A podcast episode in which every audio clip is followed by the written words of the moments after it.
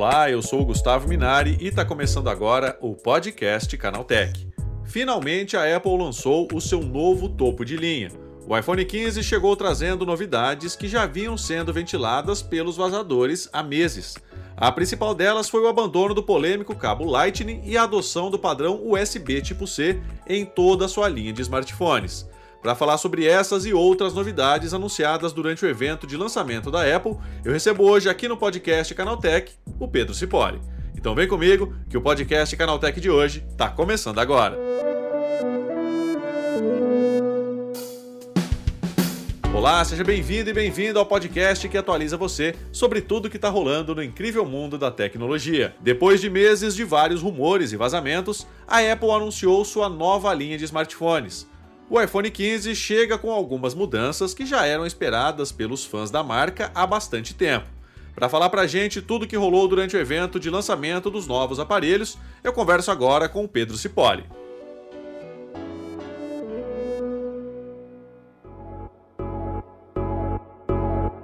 Ô Pedro, para começar, o que, que você achou do evento? Olha, eu achei ele dos mais curtos da época, porque geralmente dura duas horas, né? Só que foi extremamente longo de assistir, porque foi muito chato. Você pega aquela parte ambiental ali, que eu acho legal, que na verdade é obrigação de toda empresa, mas eles fizeram um teatrinho ali tão bem, tão, sabe, artificial, que acabou, acho que meio que é, me virando contra, sabe? E eles colocam exatamente no começo do evento, porque eles sabem que ninguém quer assistir. Se faz do iPhone logo no começo, ninguém ia ficar até o final. E Pedro, quanto às novidades do. Primeiro falando do, do Apple Watch, né? Que eles apresentaram primeiramente ali no evento. O que, que você achou? Você acha que muda muito, não muda nada? Vale a pena o upgrade? O que, que você acha? Eu acho que vale a pena o upgrade para quem tá há muito tempo sem trocar o Apple Watch. Lembrando para vocês fãs de Apple Watch que é o seguinte: grande parte dos recursos, que até começou com diversas mensagens ali escritas de que salvou a vida das pessoas, que é verdade, muito disso só funciona nos Estados Unidos e dessa vez não é diferente. Então, ah, tem um recurso novo aqui, blá blá blá, tudo bem. Você vai ter um relógio mais rápido, só que extremamente parecido com as gerações anteriores. Se você tem um Series 7 e Series 6, eu acho que você está bem, bem servido ainda. Só que novidade mesmo, eu não vi grande coisa assim. O Ultra, talvez, você tem lá os 3 mil nits, que beleza, é uma coisa realmente impressionante. Só que parece que os dois são basicamente atualizações incrementais, né? Que o Apple Watch sempre foi um dos melhores relógios possíveis de você ter. Só que eles tinham que atualizar para manter o hype rolando, né? Os dois têm o mesmo chip, o Ultra tem aquela proposta diferente, mas não vejo motivo para você que tem um Apple Watch relativamente recente inteiro de ter, porque é só assim para cumprir tabela. É o ano passado mais uns 10, 15 por Pedro, falando agora dos novos iPhones, né? Nada é. muito diferente do que foi rumorado, né? A Apple resistiu muito tempo ao USB tipo C, e como tudo que ela faz, ela conseguiu transformar um problema, que é a legislação europeia lá, numa coisa como se fosse nova, como se ela tivesse tido a ideia de colocar o USB tipo. E ela colocou diversos dados ali que não é mais rápido, que não sei o que, é mais seguro. É... Só que o USB-C sempre foi assim. Só que eles insistiam no Lightning por licenciamento, etc. Né? Só que, como é que eu posso dizer? É... Era previsto, ela não tinha escolha. Na verdade, ela poderia enrolar mais um ano, só que aí seria forçar demais a barra com o público dela, né? E o iPhone, eita, é, tem certas sutilezas que a gente que está na indústria percebe que a Apple disse no evento sem dizer. Ela tem o iPhone 15 ali, que agora tem o Dynamic Island, que agora é tá acontecendo. Ela está separando cada vez mais, segmentando cada vez mais o iPhone normal, o 15 e o 15 Plus, nos modelos de entrada. E isso sem dizer, porque o 14 não tinha o, Dynamic Island e o Pro tinha. Então demorou duas gerações para quem tem só o iPhone ter isso. Câmera de 48 megapixels é a mesma câmera do, do iPhone 14 Pro, que agora chegou para o, o iPhone normal. O preço se manteve, tudo bem. E agora com USB-C, naturalmente, né? Só que tem uma pegadinha aí, porque o 14 ele tinha o mesmo chip do 13, 13 Pro no caso. Né? Enquanto o 14 Pro e o Pro Max eles tinham um chip diferente que é avançado. Uhum. O que a Apple fez? Ela criou agora o A16, o A16 e o A16 Pro. E, o, e ela pode colocar a especificação que ela quiser, mas na prática ali é como se o A16 fosse o da geração anterior ali, versão Pro, e a versão Pro atual agora, ele é o chip de verdade. Então ela tá segmentando bem, assim. Você pega, tipo, iPhone e continua básico. Não falou de frequência de tela, então provavelmente continua a 60 Hz. E é aquele iPhone que custa caro, só que ele tem, oferece proporcionalmente cada vez menos. O Pro falaram um monte de coisa, mas não falaram de mudança de tela em nenhum momento. O conjunto de câmeras ali agora tem um zoom de 5x, finalmente, porque a Samsung tem zoom de 10x há alguns anos já, né? E não tem muito o que dizer. Ela basicamente criou um botão onde ficava a chavinha ali do modo silencioso, e é um botão programável, que é uma outra coisa muito prevista, e um botão que, caramba, o, são cinco minutos de apresentação para falar de um botão, um botão de ação. Assim, é, é, é, seria risível se não fosse tão chato, porque teve uma absoluta completa ausência de novidades. Não que a gente esperasse grande coisa, de ah, vai ter uma inovação muito grande, mas definitivamente foi um evento assim que frustrou. Mesmo que é fã da Apple, o único motivo que você tem para trocar o iPhone agora é para já entrar no ecossistema USB tipo C. Porque o iPhone foi o último produto da Apple a manter o Lite. Então, se você quiser entrar na nova geração de acessórios e tudo, beleza. Agora, tirando isso, não tem motivo nenhum. E isso se seu iPhone antigo, agora o seu atual, estiver ruim. Porque trocar por trocar vai ter acessório Lite durante muitos anos aí. Eles não, não deixaram muito claro isso na apresentação, Pedro, mas parece que a USB-C de alta velocidade é só na linha Pro, né? Porque parece que a linha 15 é. e o 15 Plus ali é USB normal. Sim, esse é que eu falo, que o, o, o diabo mora nos detalhes, né? Tem, esse é um dos detalhes que é o seguinte, assim, o USB-C do iPhone Pro, das versões Pro, tem a, a, o protocolo que, é, que ela começou a utilizar do USB 3.0. Coisa que já é velho, tá? O USB 3.0 é de 2008. É agora implementado só na versão Pro.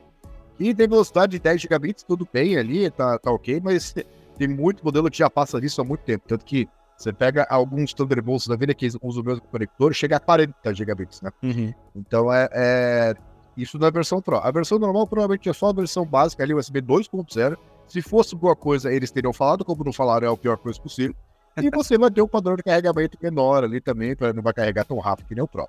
E outro detalhe muito importante é que a Apple insistiu ali que os preços são os mesmos. Sim, porém não. Você pega ali a versão o 15 Pro Max, ele começa com 256. E a versão 256 no centro, o preço que sempre foi, que é 1.199 dólares. Só que existia uma versão Pro Max de 128, que era 1.100. Então, o ticker, ele aumentou sem a Apple aumentar o preço. Se você quiser o Pro Max, você é obrigado a gastar 1.200 dólares. Aí você imagina isso na hora que chegar no Brasil, como é que vai, o quão, o, o, o preço vai ficar mais alto. Né? Então tem alguns detalhezinhos aí, esses são deles, né? E tem diversas coisas que são óbvias do Pro que, elas não, que a Apple não falou na versão normal. E como ela não falou de tela em nenhum dos dois, só falou de, de brilho, né? Então você pode assumir que o 15 ele tem a mesma tela do 14, que é a mesma tela do 13, e o Pro tem exatamente a mesma tela do 14, do Pro, né? Então é, é o que ela não fala é porque tá a mesma coisa da geração passada. Porque se fosse bom falar. Pedro, e com relação agora a esse corpo de titânio, né? Muda alguma coisa para o usuário final ou não muda nada? É, é assim, é, o mais leve, que ela insistiu muito que fica mais leve. Lembrando só na versão Pro, né? Você Sim. que chinelão aí que vai comprar iPhone normal não tem direito ao titânio, não. Mas é, vai ficar mais leve em quanto? Assim, 5%, 10%? Porque, primeiro, que não é titânio puro. É uma liga ali, é como se fosse joia folheada, né? Tem uma liga ali onde a parte externa, pô, legal o titânio. Só que a liga mesmo ali, grande parte dela continua sendo alumínio. E vai ficar mais leve quanto? Eu acho que, de novo, se fosse um bom número, eu falaria. O grande problema do iPhone, e eu falo isso há anos, não é uma crítica, é uma característica, o iPhone, especialmente os Pros, eles são muito mais pesados do que eles parecem. Então, pô, legal que ele fique mais leve, que é o único benefício direto, por assim dizer. Só que mais leve quanto? 5%? Porque perceber isso num teste cego é difícil, né? Ainda mais de um modelo que passa de 200 gramas fácil. Agora, em termos de resistência, as coisas ele é mais resistente. Só que eu sempre digo, se você for dar uma pancada nele, não é a diferença de titânio para alumínio que vai te resolver.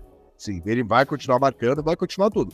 Da mesma forma, o colocar o vidro frontal ali, que continua mantendo como cerâmica, é tudo bem, resiste a porrada, resiste ao impacto, só que é a tela mais fácil de riscar que existe. Então, assim, tudo você tem um trade-off, né? Se fosse titânio puro, aliás, ela não poderia manter o mesmo preço porque o custo dela subiria muito. Então, os benefícios não são 100% sabe, titânio. Isso é um, um ponto importante de considerar. Novamente, para você que tem bolso para comprar a versão Pro, o for normal, não. Pedro, para terminar agora, né? Se fosse hoje, você trocaria o seu telefone se você tivesse um iPhone por um iPhone 15 ou não? É, o 15 eu não compraria porque a Apple tá, ela focou muito claramente, né? Ela criou a versão Pro, onde ela coloca todos os avanços e o 15 normal não tem nada disso, né? Mas eu, quando fui trocar de celular esse ano, que eu quebrei o meu, eu não comprei o 14 Pro, que é o, o modelo que eu queria, exatamente porque eu sabia que era a última geração que ia trazer Light. Eu não ia ter o, o modelo mais defasado de todos os tempos, né? Já estava previsto isso. Agora, se, por exemplo, o meu celular é novo, e se ele durar dois, três anos, aí são duas, três gerações de iPhone para frente, não vejo por quê. Hoje eu tenho um top de linha Android que não. O iPhone não me apetece, por assim dizer. Mas é o ponto é, o iPhone nunca foi um modelo ruim. Ele sempre foi excelente. A crítica fica no preço. E o modelo que eu comprei, o preço dele é basicamente o mesmo do iPhone. Só que se eu trocaria, eu trocaria, porque é um baita celular. Só não comprei os iPhones normais, o 15 e o 15 Plus, né? Porque a Apple ali, as coisas que ela falou já demonstram que ele é muito mais inferior proporcionalmente ao Pro do que era alguns anos atrás. Só que tem diversas coisas que ela não falou que não faz sentido pagar 900 dólares na versão básica para ter um modelo que não é o melhor trabalho possível da Apple. Agora o Pro e Pro Max com certeza compraria e ficaria muito feliz com eles, obviamente, se eu tivesse dinheiro para isso. Tá certo, Pedrão. Obrigado pela participação, hein? Bom dia para você. Para você também. Falou! Tá, e esse foi o Pedro Cipoli falando sobre todas as novidades apresentadas pela Apple durante o evento de lançamento do iPhone 15. Agora se liga no que rolou de mais importante nesse universo da tecnologia no quadro Aconteceu Também.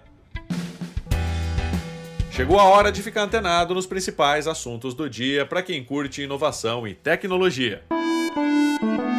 A BlackBerry foi uma das empresas de tecnologia com maior alcance de mercado de telefones celulares em dado momento da história, apenas para cair no esquecimento quando outras companhias tomaram sua participação nesse mercado. Essa história será contada de maneira bem humorada no filme Blackberry, que ganhou trailer nacional exclusivo e data de lançamento nos cinemas brasileiros. A Diamond Filmes lançará Blackberry nos cinemas no dia 12 de outubro, chegando ao país após ter sua estreia no Festival de Berlim de 2023. Uma atualização futura do Windows 11 pode apresentar um novo recurso de inteligência artificial em um local inesperado, o fundo de tela.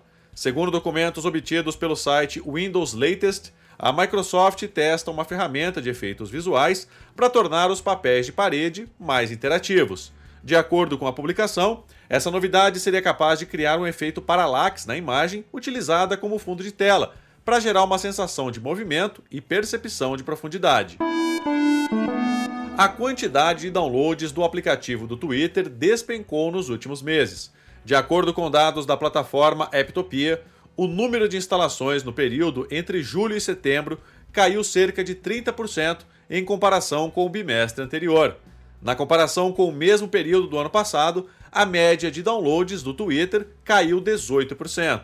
Os dados apontam para quedas em alguns dos principais mercados da plataforma, como Estados Unidos, Reino Unido e Japão. Além disso, a rede ganhou 10 milhões de novos usuários entre agosto e setembro desse ano, um número mais baixo em comparação com outros meses.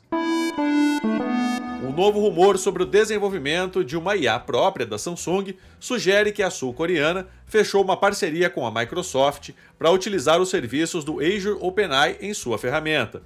O objetivo seria criar uma solução para uso interno pelos funcionários da fabricante. O chatbot da Samsung seria capaz de ajudar a realizar tarefas como traduzir textos e resumir documentações, entre outras aplicações. A solução em IA serviria principalmente para otimizar processos e acelerar o fluxo de trabalho da sul-coreana. O Google Chrome introduziu um recurso para mostrar sugestões de anúncios com base no histórico de navegação de cada pessoa no navegador. A categoria Temas de Anúncios está disponível a partir do Chrome 115 e fica ativa como padrão. Só é possível desativá-la manualmente. A API permite que o navegador compartilhe informações com terceiros enquanto mantém a privacidade da pessoa. O app registra tópicos de interesse e permite o envio de anúncios personalizados sem rastrear os sites visitados. Tá aí, com essas notícias, o nosso podcast Canaltech de hoje vai chegando ao fim. Lembre-se de seguir a gente e deixar uma avaliação no seu aplicativo de podcast preferido. É sempre bom lembrar que os dias de publicação do programa são de terça a sábado, com um episódio novo às 7 da manhã, para acompanhar o seu café. Lembrando que aos domingos tem também o Vale Play, o podcast de entretenimento do Canal Tech.